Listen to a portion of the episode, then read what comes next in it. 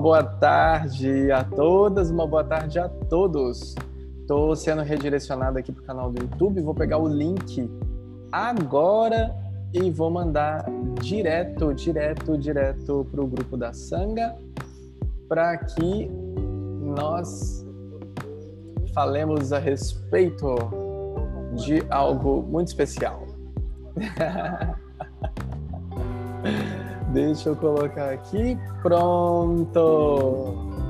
Nós iremos falar hoje sobre algo muito, muito, muito específico que foi pedido aqui. Agora, antes de qualquer coisa, antes da gente começar aqui essa live direto do YouTube, eu gostaria de fazer um pedido para você para clicar no joinha, para clicar nesse like, se inscrever no nosso canal, porque quanto mais você apoia esse movimento, mais a gente consegue com que esse alcance chegue até onde as pessoas precisam. Que coisa boa vocês por aí. Uma linda tarde a todas, uma linda tarde a todos. Namastê, namastê, namastê. Vou encaminhar também aqui para a ponta Tchan, tchan, tchan, tchan, para a ponta de lança. Ponta. Muito bem, também encaminhei lá. Hoje a gente vai falar sobre algo bem específico, que foi um assunto que foi muito meditado aqui, conversado com a nossa querida Primvidya. Primvidya uh, mandou aqui para nós um conteúdo muito interessante para que a gente conversasse a respeito de reatividade. Eu não sei se eu estou travando, eu estou travando para vocês, eu queria só saber isso, ou se vocês estão, estão conseguindo me ouvir e me ver bem. Vocês conseguem me dar esse feedback, por favor?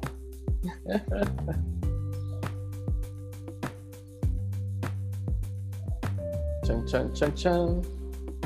Vocês conseguem me dar esse feedback? é porque tem um delay muito grande quando eu falo, aí eu espero, aí depois aparece né, os feedbacks. Mas tudo bem, se vocês estão me ouvindo, eu vou continuar falando. Se vocês não estão me ouvindo, eu vou continuar falando do mesmo jeito. Porque é assim que funciona, né? Mas então vamos que vamos. Queridas e queridos, então, hoje o tema a gente vai falar um pouquinho sobre reatividade e eu peço a sua atenção, já que esse é um tema que precisa da atenção de todos, né, e de todas.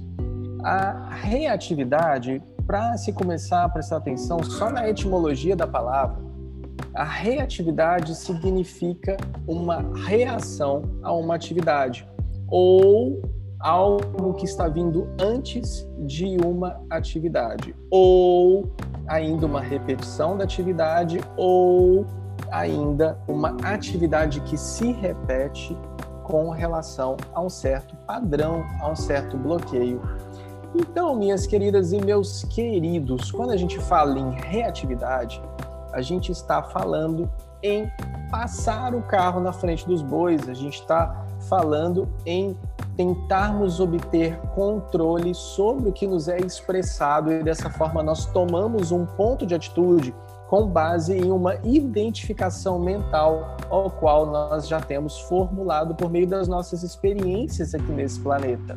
Então preste atenção você sobre a reatividade no seu dia a dia. Por exemplo, quando você já sabe que determinada pessoa vai fazer determinada coisa, como que você está se portando com isso? Ou também até mesmo no seu próprio cumprimento aí do dever de estar executando algum tipo de trabalho, de serviço e que alguém te olha com uma cara feia, ou alguém fala alguma coisa ou aquela pessoa se parece com alguém. Então percebe que a reatividade ela está ligada a todos os padrões condicionados que refletem de uma forma bem específica em você. Vamos supor que o comportamento A seja um comportamento que te deixe bastante chateado, por algum motivo que seja, alguém que tenha determinado tipo de comportamento te fez mal. Logo, quando aparece alguma pessoa que te lembre aquela outra, algum tipo de comportamento, uma frase, um jargão, uma roupa, um cheiro, ou qualquer coisa que seja, isso vai levar você a um ponto de reação. Para que que você reage? Alguém quer chutar escrevendo para que que você reage? Você quer chutar para que que você reage? Defesa. Bidia colocou aqui. Defesa. Mas por que que a gente se defende, Bidia?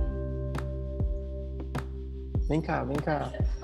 Vem cá, vem cá, vem cá. Mas por que, que a gente se defende? Venha, venha, venha. Por quê? Por que, que a gente se defende? Medo da vulnerabilidade? Não, vulnerabilidade, você não precisa ter medo dela porque você já é vulnerável. Não sei. Tchau, tchau, tchau. Porque você tem medo de sofrer. Obrigado. Porque se tem medo de sofrer temos medo de não sermos aceitos.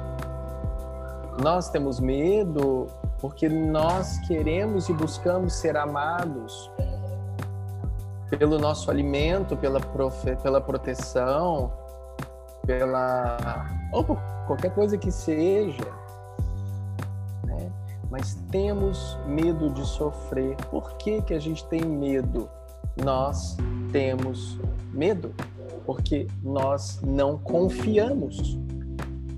Nós não estamos entregues. Porque se nós temos muito claro em nós que tudo que vem é um presente do divino e tudo que se vai é um presente do divino, eu teria medo de quê? Eu estou tentando controlar uma ação que não depende de controle algum. Uma indicação aqui para esse papo que a gente está tendo é do próprio satsang. Relaxe, tudo está fora de controle. Esse é maravilhoso, não sei se você já viu. Esse é maravilhoso. Relaxe, tudo está fora de controle. Porque nós sofremos porque queremos controlar, nós sofremos porque queremos ser aqueles que tomam as decisões, nós sofremos porque nós queremos ter razão, nós sofremos porque tudo precisa sair da forma que nós queremos é por isso. Claro que existe um estudo muito vasto disso, deve existir milhares de escrituras sobre isso, mas basicamente nós temos medo. Esse medo começa pelo medo da morte, pelo medo de não existir, pelo medo da perda, aí vem pelo medo pela ideia de separação com a fonte criativa, o medo da mãe, do pai, do filho, do Espírito Santo, qualquer coisa que vocês querem, mas esse medo tira você do seu eixo e esse eixo é o que mantém você dentro desse fogo que permite ser o que se é. Agora, se nós estamos falando sobre algo, nós estamos falando sobre despertar espiritual aqui. Pelo menos eu acredito que sim, né? Eu não estou contando a história da carochinha. Mas nós estamos falando sobre despertar espiritual, expansão de consciência. Então nós estamos em um caminho aonde nós sabemos que a realidade que se apresenta talvez não seja a realidade ao qual estamos inseridos realmente em outros corpos, né? Dentro dessa ilusão, dentro de Maia, dentro dessa apresentação maravilhosa que Ishwara coloca para todos nós aqui, nós estamos sendo presenteados constantemente com padrões que se repetem na expressão da frequência ao qual eu me encontro para que eu, dentro desse ciclo, dentro dessa roda de Sansara, eu me desperte por mim mesmo. E fica tranquilo, se você deixou com que esse padrão se repetisse, a responsabilidade é toda sua.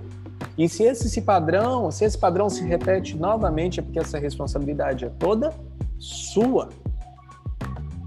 Então todos nós devemos estar confiantes em fé né? Tem o satsang sobre fé também, que pode ser uma indicação maravilhosa para quem quer ou fazer qualquer coisa que seja a respeito disso que está sendo falado aqui. Mas o satsang sobre fé traz a você uma real compreensão do que é amar.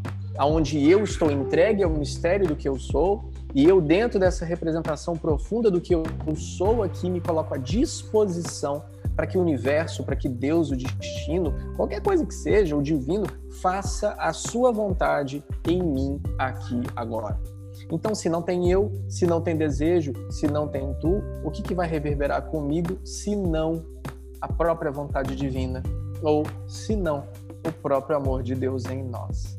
Esse é o convite da reflexão de hoje para que nós, de certa forma, paremos de estar tão reativos às questões que nos aparecem constantemente em nosso dia a dia, com os inúmeros personagens maravilhosos que aparecem, para que nós passamos a, passemos a sentar-nos na cadeira do observador, pelo menos, para que percebamos um movimento aonde aquilo me cutuca, me dói, machuca, eu não preciso me julgar por isso, mas eu nesse lugar, nessa cadeira, eu observo que aquilo me incomoda e dessa forma, não se identificando, mas querendo realmente olhar com isso dentro de um olhar terapêutico, eu perceba que aquilo faz parte de mim e que esse acolhimento à minha sombra é o primeiro caminho para eu me fazer ou estar ou ser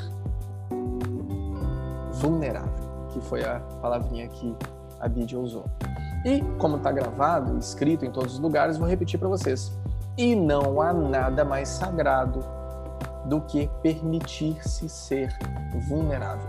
Porque dentro dessa sacralidade, desse altar da vulnerabilidade, que mora todo o seu potencial para expandir, expandir a sua luz e brilhar.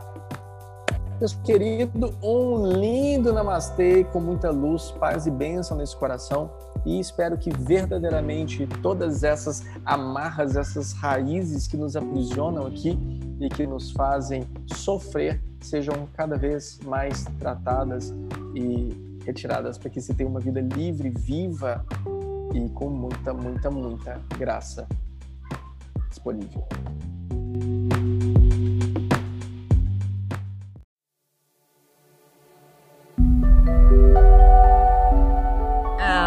homem de escorpião, né? Habitantes das profundezas espirituais da Transcriativa, ele é um guia para a comunidade.